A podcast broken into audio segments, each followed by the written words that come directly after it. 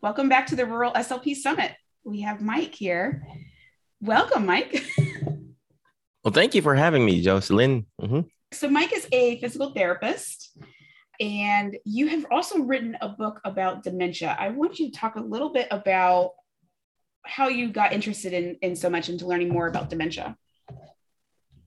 Yeah, uh, we're going to talk about that later too oh, uh, okay. during the class. Uh, but yeah, it just so happened that I was dumped in a nursing home. So now I just treated Alzheimer's and dementia in that memory care unit. So, mm-hmm.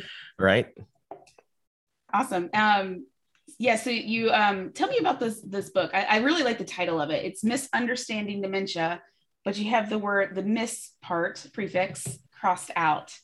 So helping un- people understand dementia a little bit. So yeah, when when I was working at the nursing home or even at the hospital, they would always ask me about, hey, what's uh, what's what's dementia? So how can I understand dementia? So mm-hmm. most of the time, a lot of people they misunderstand what is dementia is. They correlate it with Alzheimer's. They correlate it with either uh, UTI or or uh, uh, dehydration. But uh, we just need to understand it more, and it's more like a a short book that I wrote, probably like around 80 pages now.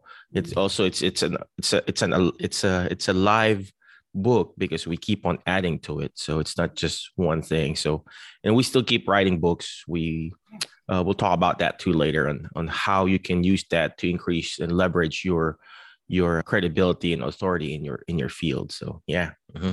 Great. Uh, yeah, I, I like the, the concept of live books because we're always learning new things about whatever subject we're talking about. And a physical book doesn't feel like you can add, you can't add more to it. So I really like that concept of, of live books. And so you are also very involved in this alternative healthcare careers, which we've had a couple of other people on the summit who have been involved in that. Why do you think there's so much unrest in our therapy world right now? I love the word unrest. You know, uh, people just forget how blessed we are, and it's a normal human reaction to complain. I mean, I complain a lot too, and uh, it's just normal for human beings to complain and not to be grateful. And sometimes we just need to be reminded, you know, not lectured, but reminded that we are still blessed, and uh, we need to find, you know, ways to be grateful in our profession we complain about our profession but in, in, in reality if you are here in the united states we are still blessed mm-hmm. in our profession and in our uh, in our settings. Whether you're working in a home health uh, nursing home or a hospital we are still way blessed compared to the other practitioners mm-hmm. in other worlds. I came from the philippines and uh, we didn't have any government support or anything. And uh, we are still blessed. And and part of it too of course here in the united states uh, we want the instant solution to our problem. We are in that microwave mentality. And uh, it can't be, even going back to school, it took us like seven, eight years. If you're a speech therapist or, or PT, or even being an assistant, it will take you like two or three years to finish. There's no such thing as instant uh, result. We have to work on it. So if we are going to find our alternative career, we still have to work on it and find it. And even in our in this summit right now, rural SLP, uh, it's going to be harder. You know, I live in a rural area, and it's it, it's harder for us to find patients because it's we're in a very rural area. But the good thing is that nobody wants to work in a rural area, yep. so we can we can dominate that arena. So yeah, thank you for doing this, Joe. Thank, thank you. Yeah, the conflict of rural SLP is that we are in a very small area a lot of times, um, and we're being pulled into multiple locations many times to kind of build our caseload to an you know an appropriate amount.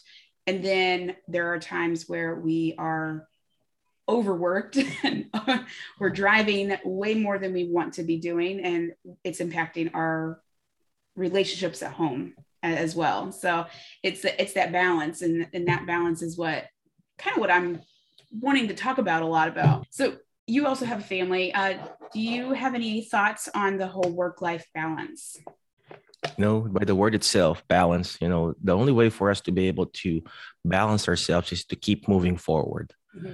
just like riding a bicycle. You know it's going to be hard for us to ride that bicycle.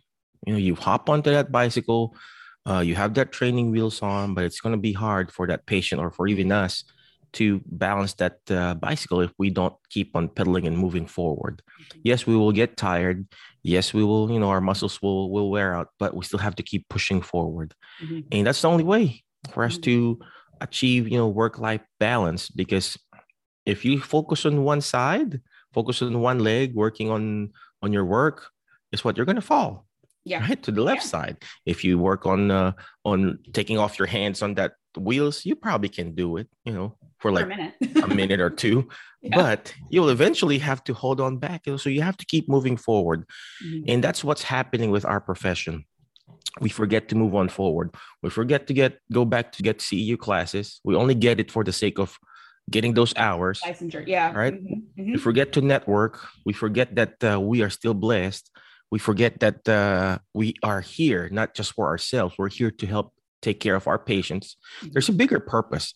Once we found that bigger purpose in life just like riding a bicycle or balancing if you got that bigger purpose just like family and work if you have that bigger purpose of, of helping people providing employment uh, you know leaving a legacy for your family you won't burn out the goal is to keep pushing forward because mm-hmm. you want the bigger purpose. You know, I'm I'm going to be nice but blunt here too, Joe. Sometimes we are very selfish. True. We, we forget yeah. Yeah. that we are doing this not just for ourselves. We got to do this for our family. Yeah. We got to do this for our patients. Patients are waiting out there to be taken care of. Mm-hmm. And yes, we have limitations from insurances and everything, but mm-hmm. there are a lot of patients out there needing your help as a speech therapist uh, yes, we're like, oh, we don't have enough caseload. What if you learn how to market yourself mm-hmm. in being the voice of therapy in that community? Mm-hmm. They yeah. will go to you. They will, you know, whatever specialty in speech therapy that you're talking about, whether you're being a pediatric speech or, you know, swallowing expert or dementia expert, speech therapy has actually the, the, a wide scope of practice you know mm-hmm. and why limit yourself in the nursing home? Why limit yourself in home health? Mm-hmm. you know you go out there and start your own small little practice. Yeah. That that whole concept of starting your own practice is is somewhat intimidating to me and maybe that's because i've been a traveling therapist for the last five years. So i've been in one location for a very short period of time and then we'll move on. So i don't build a community in my current location. Now we're here in kansas probably for another year. We've been here for a year. So now is the time that I could think about and and also with you know post COVID, you know, we're starting to virtual is a whole lot more recognized, I feel like, um, as an option uh, it may not have been in the past for you know adults, but for um, and for pediatrics, it's been around for a while. But I, I, really like I really like that. You know, we can do things to help you know make things consistent for our families and for ourselves. I, I really like that. Um, looking at the options, it doesn't have to be my only option. I really like that. yeah, and so and ha- being able to look at it that way is is really good. Perfect, yeah. perfect. But before you let me go, yes all right. I'm going to say, remember the word fast, F A S T, letter F. Find people that will bring out the best in you, my Facebook friends, or wherever you're watching right now on the replay or on the live or even on the classes that Joe is teaching. You got to find people that will bring out the best in you, okay? Because you are the average of the five people you hang out with. So it's very important that you find those people, okay? Next letter is letter H is take action all this stuff that we're doing, if you don't take action, you got to take action. You bought the class, you've attended the seminar, you've attended this summit, you attended whatever, you got to take action. Mm-hmm. Stop analyzing and start taking action. Okay. Stop the analysis paralysis that what if, what if, what if I fail? What if you succeed? What if you change a person's life? Okay. So take mm-hmm. action. Next letter is letter S. You share and subscribe. The more shares, the better for Jocelyn. You know, share and subscribe on her email. Do you have an email list, Joe? So I do. Yeah. Share and subscribe. You know, uh, other speech therapists. It's very important that you share this information. You don't want to keep it to yourself. The Bible itself, it was meant to be shared. Mm-hmm. The knowledge that we have, it was meant to be shared. The knowledge as a speech therapist that you have, it was meant to be shared and educated to other people too. Okay. Don't keep it to yourself. You share it. Okay.